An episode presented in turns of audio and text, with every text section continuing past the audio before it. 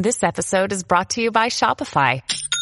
Forget the frustration of picking commerce platforms when you switch your business to Shopify, the global commerce platform that supercharges your selling wherever you sell. With Shopify, you'll harness the same intuitive features, trusted apps, and powerful analytics used by the world's leading brands. Sign up today for your $1 per month trial period at shopify.com slash tech, all lowercase. That's shopify.com slash tech. Your brain needs support, and new OLLY Brainy Chews are a delightful way to take care of your cognitive health. Made with scientifically backed ingredients like Thai ginger, L-theanine, and caffeine, Brainy Chews support healthy brain function and help you find your focus, stay chill, or get energized. Be kind to your mind and get these nootropic chews at olly.com. That's O-L-L-Y dot com. These statements have not been evaluated by the Food and Drug Administration. This product is not intended to diagnose, treat, cure, or prevent any disease. This episode is brought to you by La Quinta by Wyndham.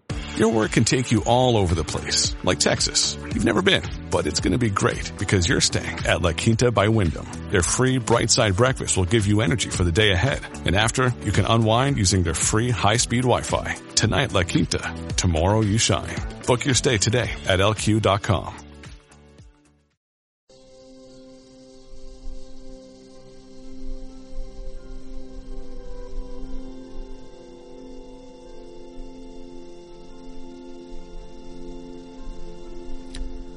Welcome to Classical Ideas. This is Greg Soden. The age of blogs, personal websites, podcasts, Twitter, Facebook, Instagram, and all the rest have intensified human interactions.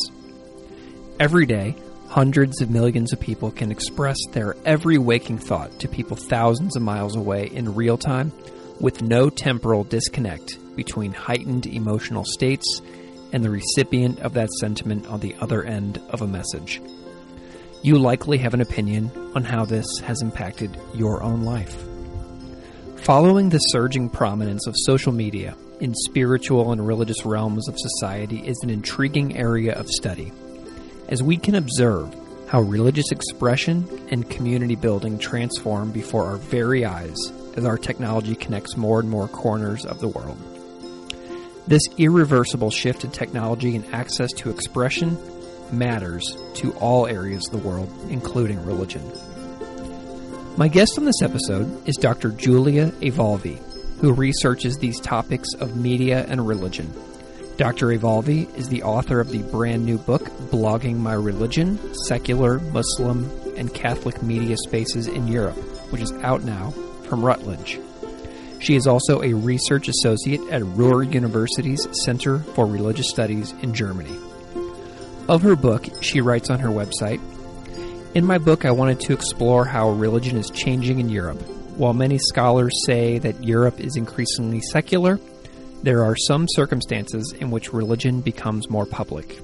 My argument is that digital media, such as blogs, are venues that some groups use to discuss religion in new ways. I had a blast reading Dr. Evolvi's book and chatting about blogs, social media, our hyper mediated online environment, and talking about how media and religion intersect in 2019. So, without further delay, please enjoy my conversation with Dr. Giulia Evolvi from Ruhr University.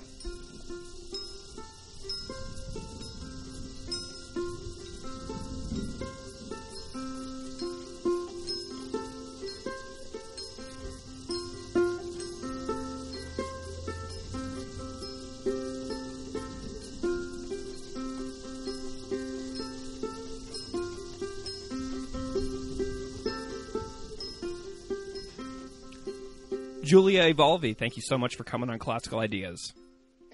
Thank you so much for inviting me. Can you introduce yourself a little bit for the audience so we have a sense of who you are and what you do?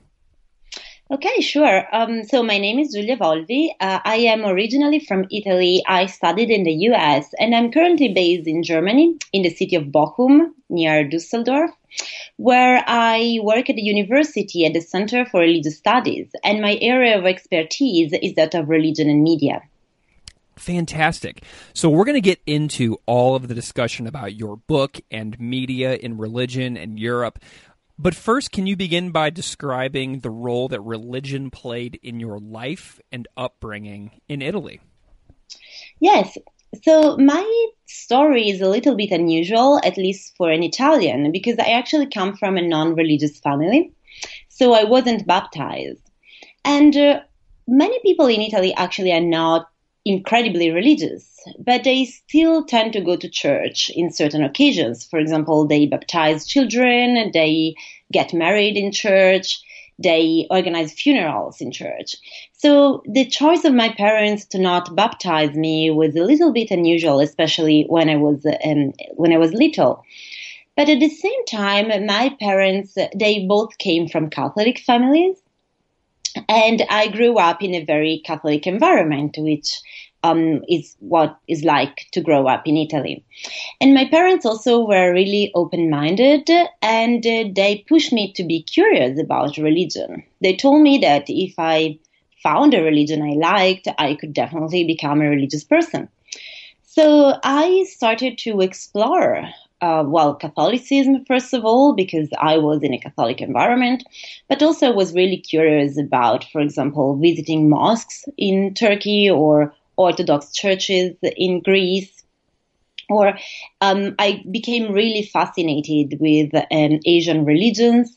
And after all this journey, which I started really young when I was a teenager, I just discovered I really wanted to be to remain a non-religious person. But I got so curious about religions that then I ended up in religious studies. So, I love that. I love that. I think that um, you know, having that ability to explore from a young age is uh, so important. And I'm I'm basically doing the same exact thing with my own daughter. So I uh, I look forward to seeing what she explores and gets into in her life as well. Um, so you are academically interested in the intersection of media and religion, specifically in the age of the internet. And I got the internet for the first time when I was in seventh grade, and my pre internet life and my post internet life, I feel like are totally different. Um, okay. So, can you take me a bit uh, on a bit of a tour of how you came to be interested in the areas of religion and media? Because I know that you have a journey from Italy to Japan to Belgium and Colorado tell me a little bit about how you got interested in religion and how it intersects with media. Okay, so um, as I was telling you, I was interested in studying religions.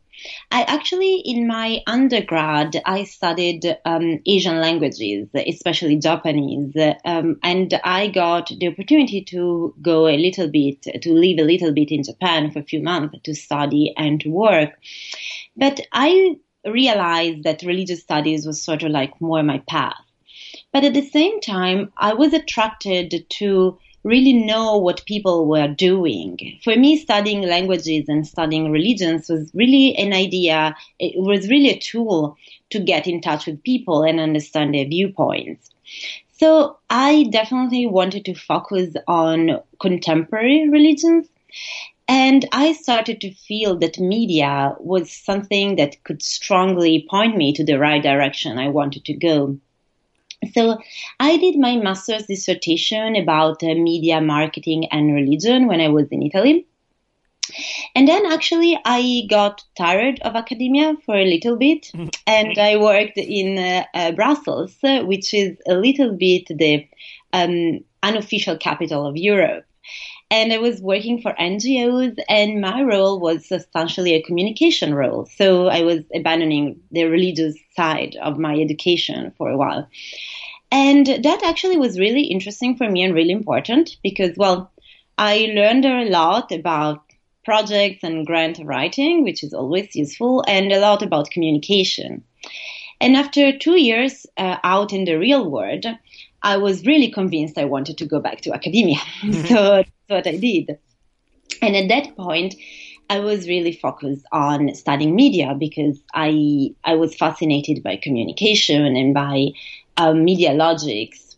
And so I started to apply for PhD programs. And to my great surprise, I was accepted uh, from the Center uh, for Media, Religion and Culture, the University of Colorado Boulder, which is um, I would say the best place in the world to study uh, religion and media. Of course, I'm biased. There are other good centers, but I had a wonderful experience there. So, um, I, I did my PhD there and I started to focus specifically on the internet because I was really fascinated by how fast uh, communication is changing in the internet age. And after that, I moved to Germany in, and I went back to religious studies. I was in media studies when I was in Colorado. And now it's really interesting because I get to work with people from all different backgrounds. And uh, while my personal work continues to be about the internet, um, we are trying to think about media theories across the centuries. So comparing different case studies and different empirical sources and thinking about how is the evolution of technology and the evolution of communication really affecting religion and what are the things that remain the same throughout centuries. And you've really been able to do that very well by uh, bringing together the world of media and religion into your brand new book out now mm-hmm. from Routledge, and it's called Blogging My Religion Secular, Muslim, and Catholic Media Spaces in Europe. And I've been reading the book, and I really enjoy it because I feel like it just really captures our present and where we are and where we've been the last 10 years or so. So, how do you describe to people you meet what this book is about? So, the book is uh, primarily about religious change, religious change in a broad sense, about those trends of religiosity that um, are evolving with technology.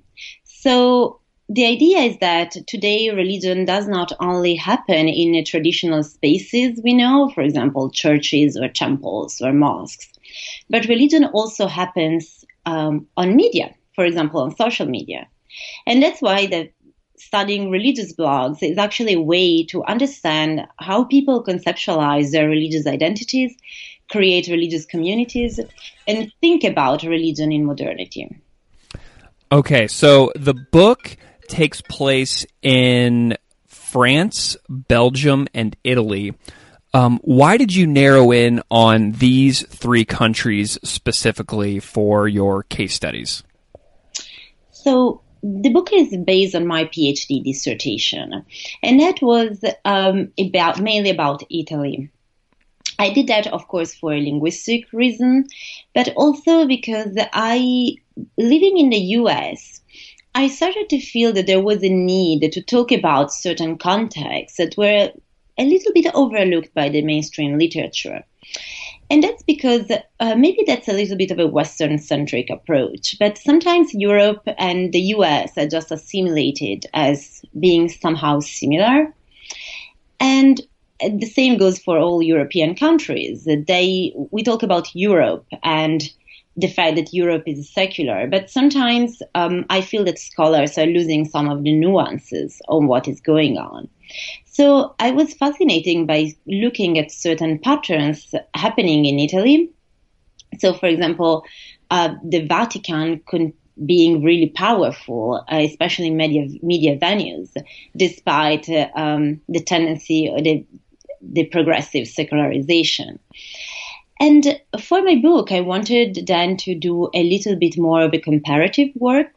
And so I added blogs in French. Um, so it's it's mostly based in Italy and France, and a little bit of Belgium because also in Belgium people speak French, and some of the French blogs actually um, have a Belgian connections. Um, what was interesting in that sense is that Italy and France are um, very similar under certain aspects because they're both Catholic and their histories has been um, often intertwined.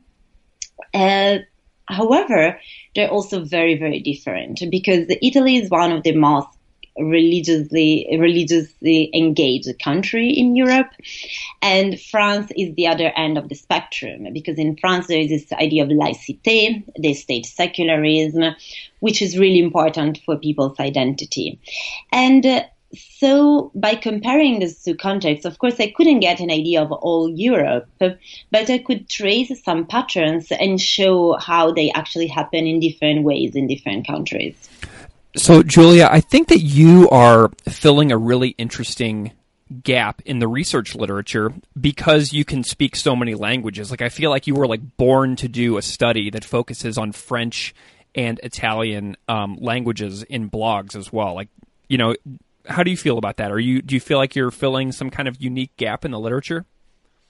I feel I do, um, and I hope other people feel the same way too. Actually, um, I really believe that it's, of course, important to produce literature in English so it can actually reach many people.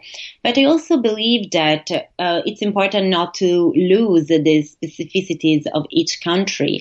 And it's important to also focus on contexts where the language spoken is not um, English or American. So while I was uh, writing the book, especially the first chapters, so where I do a little bit of a literature review, I was uh, reading other works on blogs, and actually, um, there are not many books and articles that talk about blogs in an international perspective.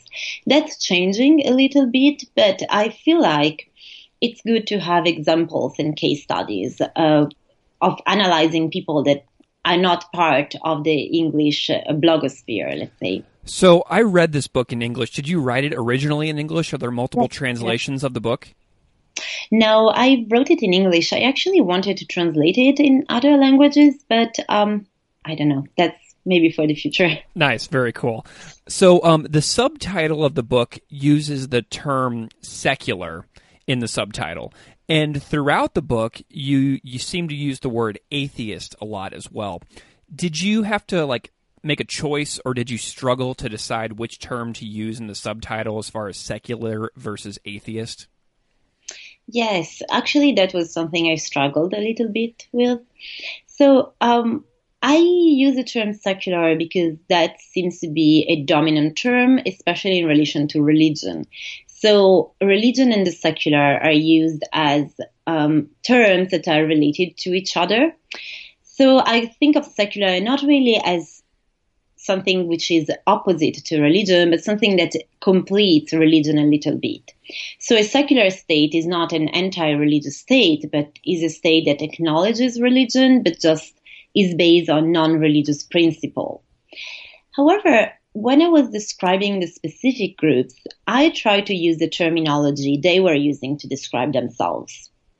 And uh, so I analyzed uh, one chapter of my book analyzes um, atheist blogs in Italy and France, and they actually were using multiple terms. Um, especially, they were using the term laïcité, which could be translated as secular, but it's has a little bit of a different nuance because it's a very French concept of how um, secularism should be. And in general, especially the Italian blogs, uh, they were talking about atheism a lot. And I felt that calling them atheism gave me more the sense of the fact that they do not just want uh, to be secular in the sense of uh, not being engaged with the religion, they actually are promoting actively the creation of a non-religious society. And sometimes they also criticize religion very harshly. So in that sense, I felt the term atheist better described what they were doing. Interesting. Okay.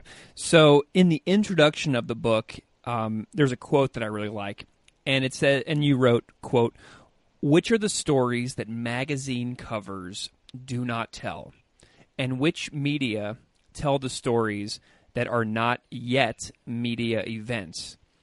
So this struck me because there are so many different levels of media now in the world, and you focus on one that is often overlooked, but which gains a lot of uh, viral sensations. Like this morning, I was reading the blog of the um, former pastor John Pavlovitz that I really like to read. So, what are bloggers allowed to do that television and newspaper outlets are not allowed or are unable to do? So, for my book, I focus on groups that perceive themselves as marginalized, either because they are uh, numerically a minority or because they do not feel that mainstream religiosity represents them or because they're not religious.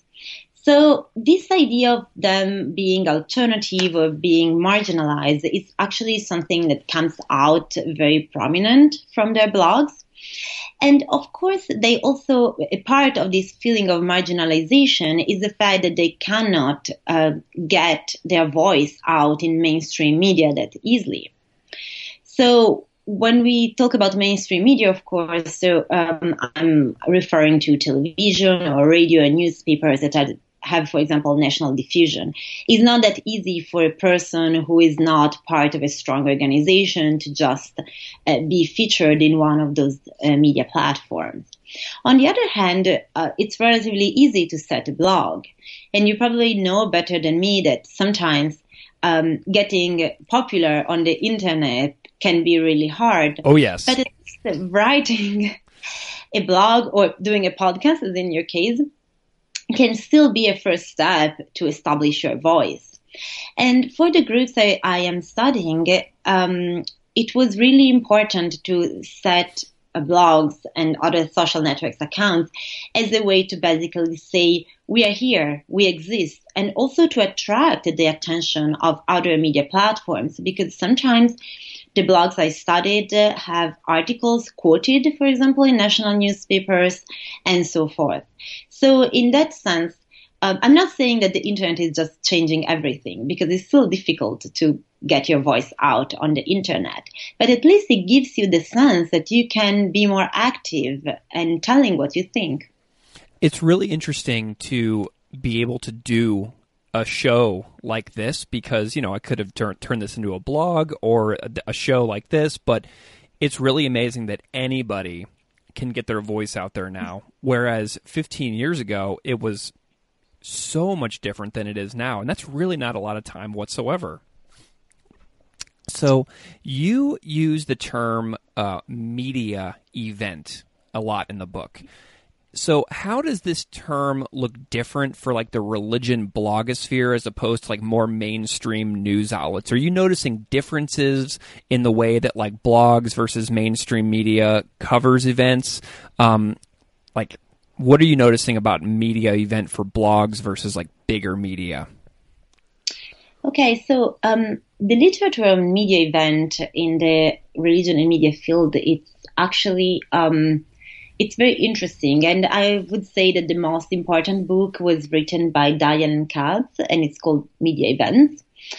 And it was written uh, with in mind mostly the television um, and sort of like the mass media covered media events. Uh, an example could be the um, wed- the royal wedding of Charles and Diana. That was a very big event that a lot of people from the UK and I suspect from abroad as well actually watched.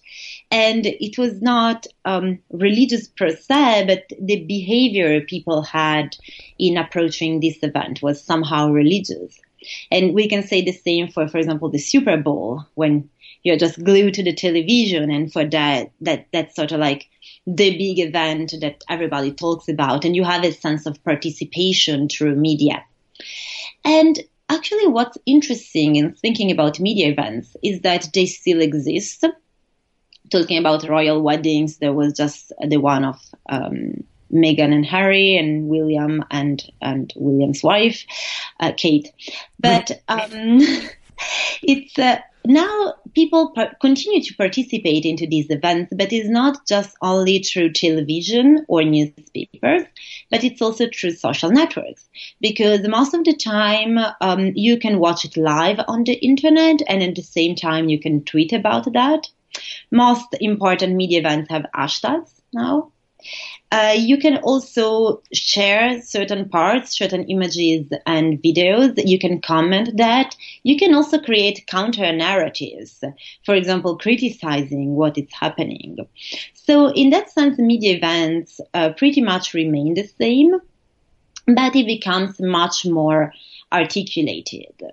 And uh, um, I use this framework of media event to um, describe in one of my past works um, the election of Pope Francis, which was clearly mediated by television, but also on a lot of digital platforms.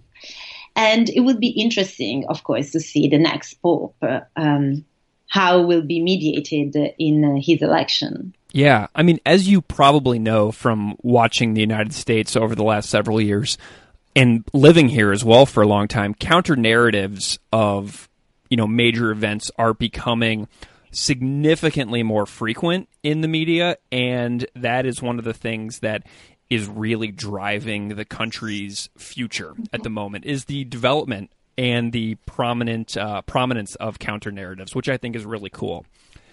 Um, so, and to extend on that, in the U.S., we are like regularly bombarded with images from Europe as well that are indicative of change. So, whether it be the UK voting for Brexit, which I'm following very closely because I used to live in London, um, the resurgence of like far right European politics here and there, uh, en masse refugee arrival, the conflicts between Trump and the EU, or Angela Merkel, or Emmanuel Macron, or Justin Trudeau. So, European society and religion in Europe is, it looks like it's changing quickly. And I, I'm wondering if that's somewhat illusory. Um, so something that's still so new to us is our ability to communicate like in mass um, with the internet, like in texting and WhatsApp and Twitter and Facebook. So we are able to intensify our communication through what you refer to in the book as hypermediation. So can you explain hypermediation and describe how hypermediation like pulls us into this like idea of this fast rate of change that we're seeing around the world?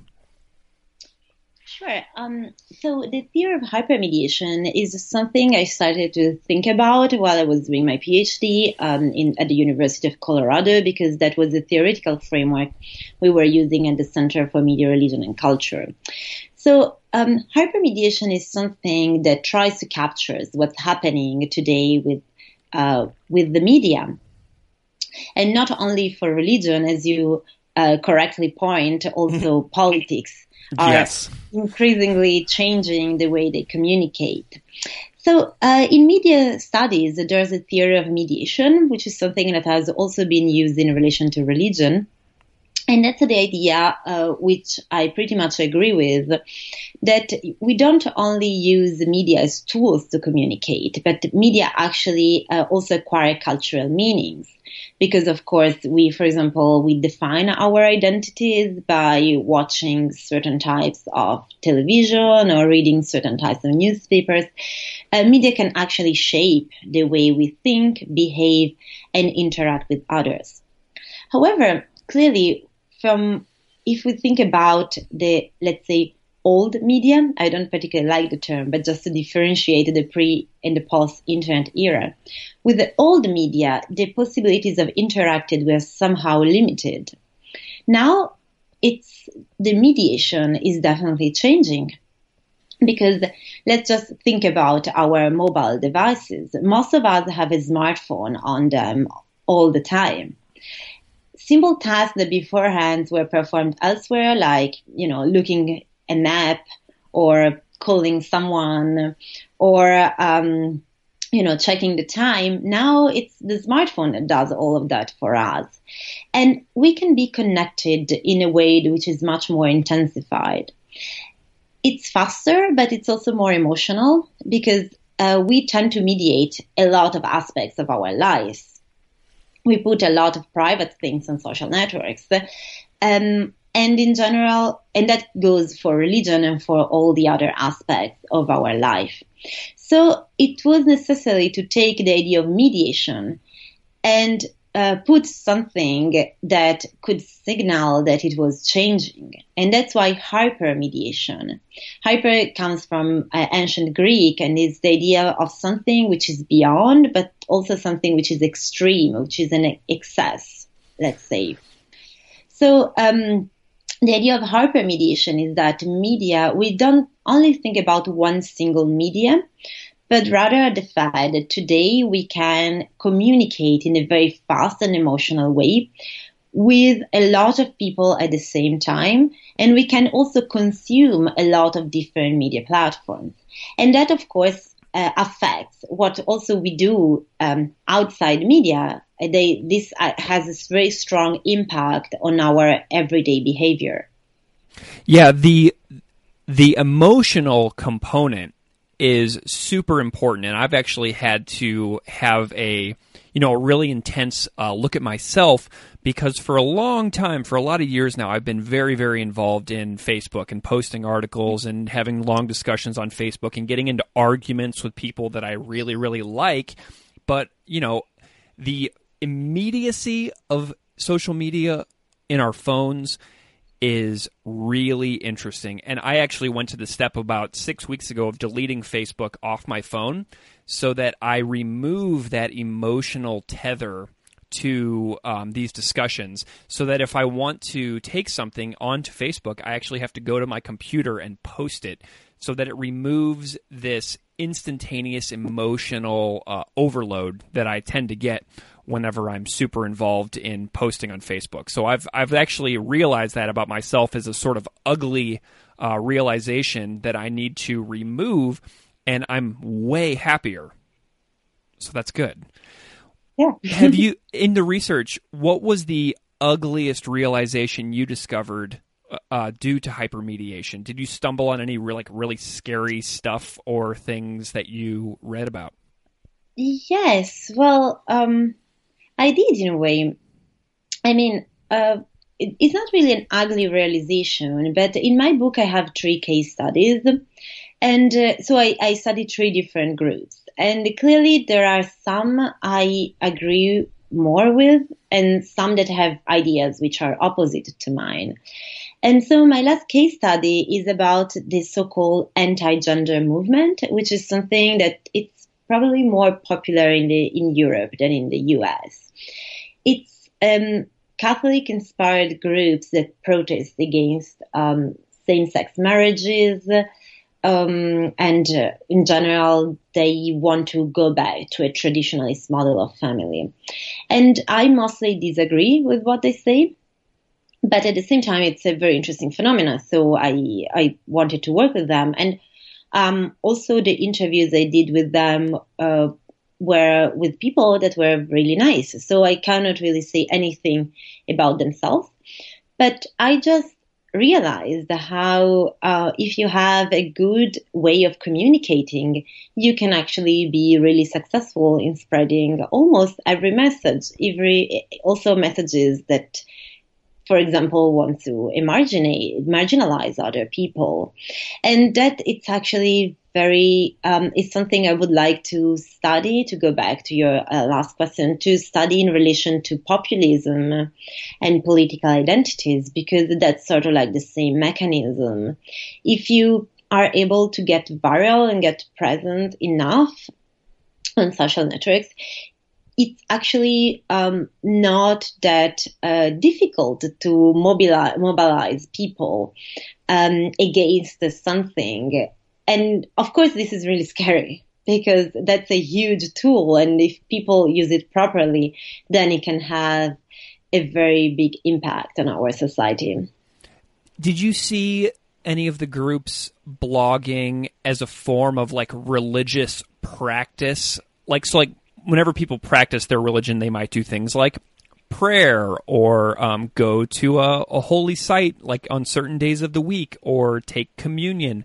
Did you see blogging and writing on MacBooks as sort of like the new like quill and ink sort of of like religious expression? So my specific case studies, which I used in my book, um, I would say not so much because I selected groups that, that are religious in scope, but they mostly blog because they want either to create social action or to go against stereotypes or to advocate for certain groups. So they are more, I would say, um, blogging and writing for um, social and cultural change. However, what you are saying is very relevant for a lot of other um, of other examples because in my work for, I, I explored many online religious communities where actually writing on the internet could have a sort of religious um, scope. For example, I worked a little bit on neo-pagan communities, and there are people performing rituals online. Um, there are people that create websites that have for them a religious meaning. And in, in this sense, I would also like to stress the idea that uh, the power of writing as a religious practice is something central, which doesn't really change with new technologies. Um, sometimes I have colleagues that are philologists that would disagree with that. But I believe it's really important that we continue to consider that in the internet age, uh, writing does not disappear. Uh, it remains something very important for the religious expression. Can you tell me briefly a little bit about the groups and the blogs that you studied? Just like whatever you're able to reveal within your like IRB constraints and everything. Sure, sure. No, and I actually put the names of the blogs on the in the book as well because they are public blogs. So I didn't have, and also I interviewed uh, bloggers who are basically public figures because they publish with their names and everything. So I selected um, two groups, uh, three groups from Italy and three groups from France, and um, each group is is um, about one different um, religion, or more precisely, um, I explored the three tendencies which I saw prominent in the two um, national contexts. And one is the growth of Islam, but not just through migration, but sort of like people um, being born in the country from uh, Muslim parents and therefore being uh, European and uh, Muslim at the same time. So I had a blog in Italy and um, a blog in France written by young Muslims. And then I uh, studied the rise of atheism, but not just people stopping to be religious, rather those people that organize and create atheist associations. And I also had one in Italy and one in France and they are not, um, of course, they're not a religious groups, but they sometimes behave as if they also have uh, this sort of religious structure. Uh, and then the last case study is the one I was uh, mentioning before about anti-gender groups. And I also was looking at one group in Italy and one in France. Um, which are informal groups which are not connected to the Catholic Church formally, but um, have a lot of inspiration from Catholic leaders. What was the most fun that you had during the research process? Like, what was really enjoyable about this entire uh, process from the beginning to the end of this book? Um, I actually want to say that writing this book was pretty fun overall. I know it seems irrealistic because normally academics complain a lot about their writing. But um, the very reason because I got into academia is because I love writing and doing research. And especially, I sort of want to high five myself because I found a very interesting topic of research. I get to read wonderful blogs all day, and I got to talk with very interesting people. So of course, I mean, there are moments uh, in the analysis that can be a little repetitive and tedious because I had to read the blog so many times. But at the same time, I, I really feel it was a fun process overall. But yeah, I would say in general, probably finding and starting to read the blogs, you always have this moment of, wow, that's something good in here. I can put it in my book. nice. So, one of the things that's interesting to me is that the people who write the blogs may or may not be actively engaged in the community outside the internet. Like for me, um, like I do this podcast in my house, but I'm not out in public doing public events outside the internet.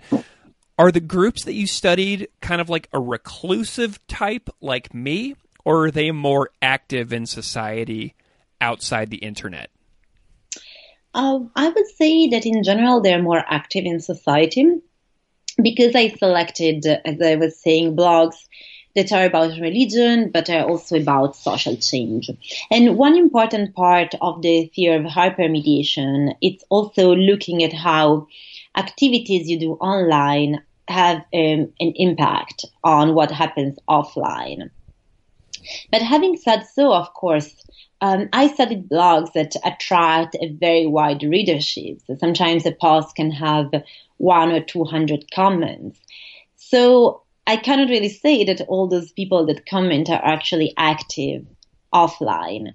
The founders of the blogs are usually are, but at the same time, um, I'm sure that there are there is a part of the people that consume those blogs that are more reclusive, um, if you want to use the term. Sure.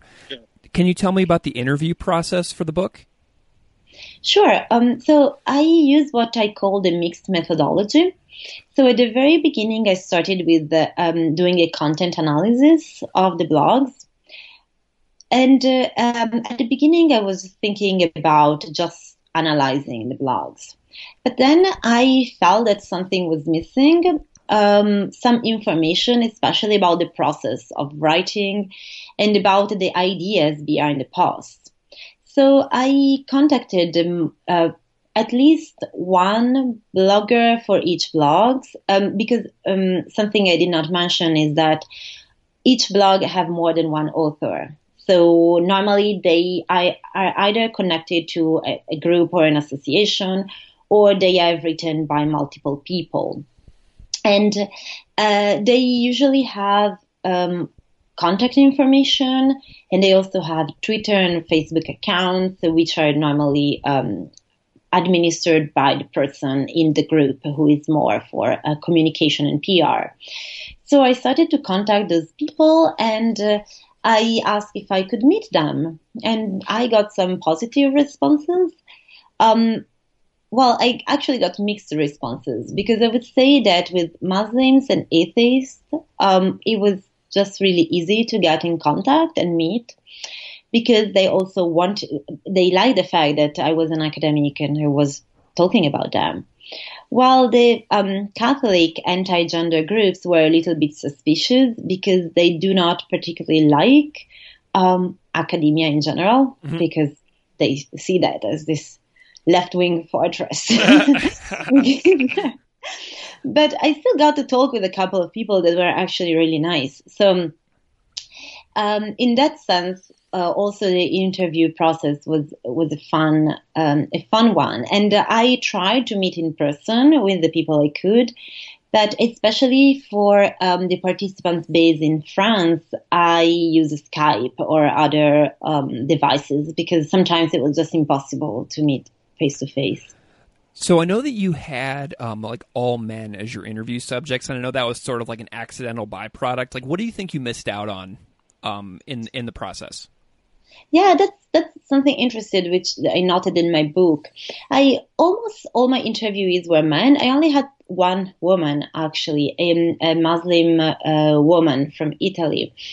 Um, it was accidental in the sense that I just contacted um, in general each blog saying, "Oh, I'm an academic and I would like to interview someone," and spontaneously, uh, men came out as saying, "I want to be the one interviewed. I'm the spokesperson," which I would say that says something about um, also gender relations because there there were women writing those blogs. In some cases, also have important roles. It's just that probably men see themselves more as leaders in in these circumstances, or at least as someone who uh, people should listen to. um, and I did miss out something because many of the blogs talk about an issue that regard women. For example, the Muslim veil, which is something that both uh, Muslims and atheists talk about in different terms, of course. Um, they talk about reproductive rights, especially the Catholic groups, and therefore, um, I would have liked to talk with more women. But on the other hand, I could still, um, since my main um, analysis was that of the blogs, um, I could sort of like um, give more attention to those posts written by women and trying to gather more of uh, this information from the blogs themselves rather than from the interviews. Nice. Okay, so I want to talk a little bit about something called the public square. Now, mm-hmm. in, in past centuries, somebody like the Pope would have to go out on his little balcony in the Vatican and address people by the thousands standing in the square there in the Vatican next to the Basilica. Now, you included an awesome description of the Pope utilizing Twitter as sort of like his digital public square.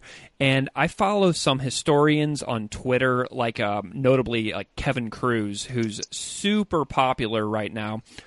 And they are often accused of being afraid of debating people in the public square. Yet they engage like in these really long and well researched Twitter discussions as a form of the new public square. So, do you find like digital expression, like the popes or like these historians on Twitter, as equal to like the old fashioned public square of person to person communication and debate? Like, is social media the new public square? That's a very interesting question, and many scholars have tried to answer that before. Um, I think, first of all, um, it's interesting to think about the Pope because I believe that the Pope, in a way, doesn't really use Twitter in its full potential. Um, and I'm not criticizing the Pope or the Vatican media strategies, which is actually really good. But um, if you look at the Pope's Twitter account, he probably only follows maybe 10 people and mostly is himself in other languages. and I think the same goes for the Dalai Lama or other of those very big personalities, which I just used to be followed. And that's the same as in uh, St. Peter's Square, right? Um, the Pope appears on the balcony and he says his message. People don't really answer to him. And that's sort of like the same on Twitter. Um, the messages of the Pope, the tweets of the Pope are sort of there just to be liked and retweeted, not really to engage with people. Uh, which it's a little bit what celebrities do as well. What I think, so um, in a way, Twitter is uh, um, is of course uh, innovative, but is still part of these media strategies of the Vatican, which consist in becoming very visible but not necessarily engaging. On the other hand, a lot of um, public intellectuals or religious leaders, for example, they use Twitter to actually get close to people. And I'm not sure if we can really talk about public square in that sense, because of course, not everybody have the same access to social media as you would have to a public space. Um, and it's also difficult to understand the logics of um, how the social media function. And at the same time, um, I actually wrote something about hate speech on Twitter. Sometimes, as you were saying about um, you getting into arguments on Facebook, sometimes you can actually um, get um, antagonistic with people rather than just having a constructive conversation. But having said so, I think that in certain circumstances, actually social networks can really be a very important arena. Uh, because now you can actually approach much more people than you could before. Um, you can get in touch, for example, with authors or intellectuals you like, and there's a chance actually you can have a Twitter conversation or a Facebook conversation um, that otherwise would never take place if you're not in the same physical space. So, from that point of view, there's a lot of potential, and in that sense, it could a little bit be a, a new public space. So, imagine that you are like a futurist of religion, and I'm curious about what trends you see as being like unstoppable and indicative of our futures in religious practice? Like, tell me about the future. Wow. I'll take my divination sphere out. well, first of all, and that's because of the field I'm in, I would say that media will be more and more important because now it's nowadays it's important not only to have ideas and to spread them, but also to become visible, to uh, have a certain space um, out there. And media are really important, not just social media, but media in general, because they have a lot, they can confer validation for certain, um, for certain practices and phenomena. And of course, um, there are in certain contexts, such as the one I'm studying, the European context, um, there is this idea that uh, future is bringing secularization, which is only partially true because certain types of religion are actually becoming more visible. Could be religious garments of uh, newly uh, immigrated people, or um, it could be also, uh, for example, Catholic or Christians that become more visible and more vocal. What I think is interesting is that religion uh, it's increasingly um, intertwined with the secular sphere because more and more people are bringing religion out there and use them as a motivation either for social action or for their political choices um, and so forth in good and bad ways, of course. Again, if we think about political choices that could be about reproductive rights or migration, they are strongly motivated also by religious feelings. So in that sense, um, I think it's a strong trend that will probably continue in the near future. What are you following now? Like what blogs, um, podcasts, Reddit? Like what are what are you following? Well, of course, your podcast. Woohoo! um, so I actually have to say that lately I've been more active on Twitter, where you actually found me. So that's a good thing for me to be active over there. Um, and that's interesting because, um, again, for this idea of hypermediation, Twitter connects you to a lot of different platforms because you can follow a person, but you can also follow the Twitter account of a blog. And uh, um, it's easy to, I, since I follow a lot of academics and scholars and historians and religious scholars and so forth. Um, for example, I can get in contact with their personal blogs or I can get the news they share. So in a way, I feel like um, I also I'm also cutting on my social media use, even though I'm a social media scholar, and I feel like just by keeping all my activities on the Twitter platform, I can still get um, something interesting out of the internet um, without really having to spend so much time following a lot of different things. Are you finding that your quality of life has gone up a little bit after you have sort of like restricted your own participation just a bit? Oh, that's a very good question. I don't know. Um, I'm actually a fan of social media.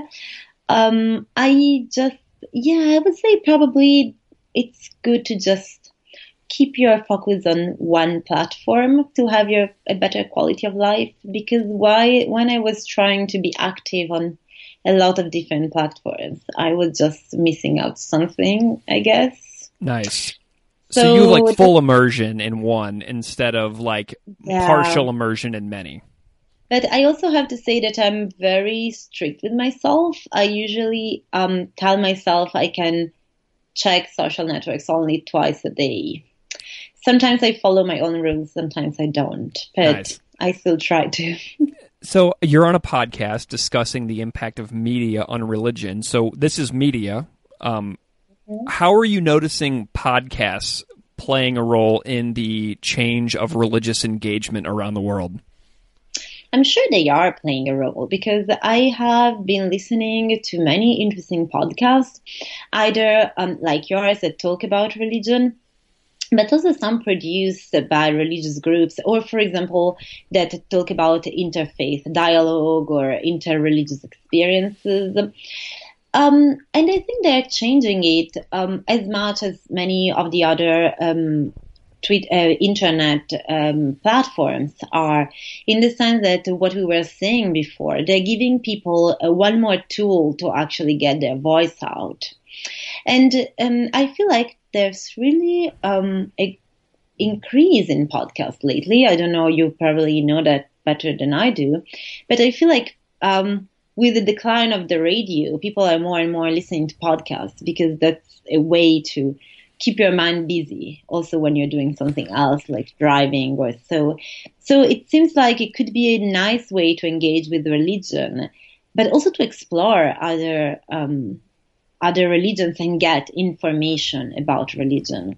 What's so funny is I used to um, listen to so many more podcasts than I listen mm-hmm. to now because I listened to so many podcast episodes and then I was like, okay, this is how I'm going to structure mine. And I got all these ideas from all these other places.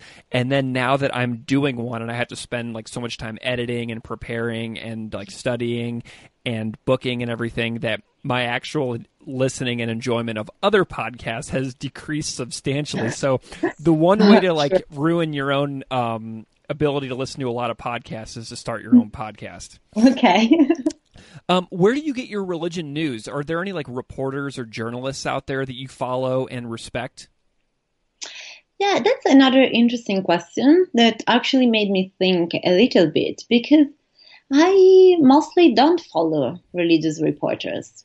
And the truth is, and I, I think that the answer to this question has something to do also with what I am saying in my book, because sometimes you, I just consume news in general, and a lot of uh, current news are actually about religion, even if they're not explicitly so. But religion is in, in a lot of political and cultural decisions, for example. So in that sense, I feel like for the way um, journalism is structured, especially I would say in Europe, maybe in, in the US is a little different, you just have a lot of um, religion across the news and sometimes it's just not fleshed out. And I like to consume news in general and then um, maybe um, just focus more on something that interests me also professionally. Awesome. But I don't, I wouldn't say I have a specific religious journalist I follow. Well, Dr. Giulia Evolvi, um, that is our our hour um, together. Uh, I'm loving the book, blogging my religion. I still have a little bit more to go until I finish it, but okay. um, I think that it's wonderful, and I think that all the work that you're doing is so important for understanding where we have yet to go as a society in our spiritual lives. So I almost consider you like uh, doing the work of the future as far as religion goes. Well, thanks a lot. I'm happy to hear that. Um, where can people find you if they want to know a little bit more about your work? Where would you direct their attention? Okay, well, on Twitter, since I said I'm more active there, um, which is at Giulia Evolvi, just my name and last name. I also have my website um, where I have all my publication and information about my book, and I also have a blog that I update from time to time, which is www.giuliaevolvi.com. And in general, if you Google me, um, I'm the only person in the world with my name. So you'll find me pretty easily on academia.edu and LinkedIn and those various platforms. Excellent. Well, I'm going to add you on LinkedIn later today, so you can expect that. okay. Dr. Giulia Evolvi, thank you so much for coming on Classical Ideas. This has been a blast. Thanks a lot.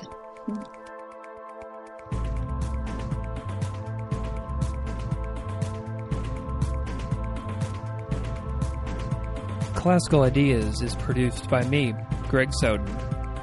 Music on Classical Ideas is composed and performed by Derek Strybeck. You can find his music at www.wearewarmmusic.com. If you like this show, please rate it on iTunes, Stitcher, or wherever you get your podcasts. You can email me at classicalideas at outlook.com or find me on Patreon at patreon.com slash classical ideas podcast. Thanks so much for listening.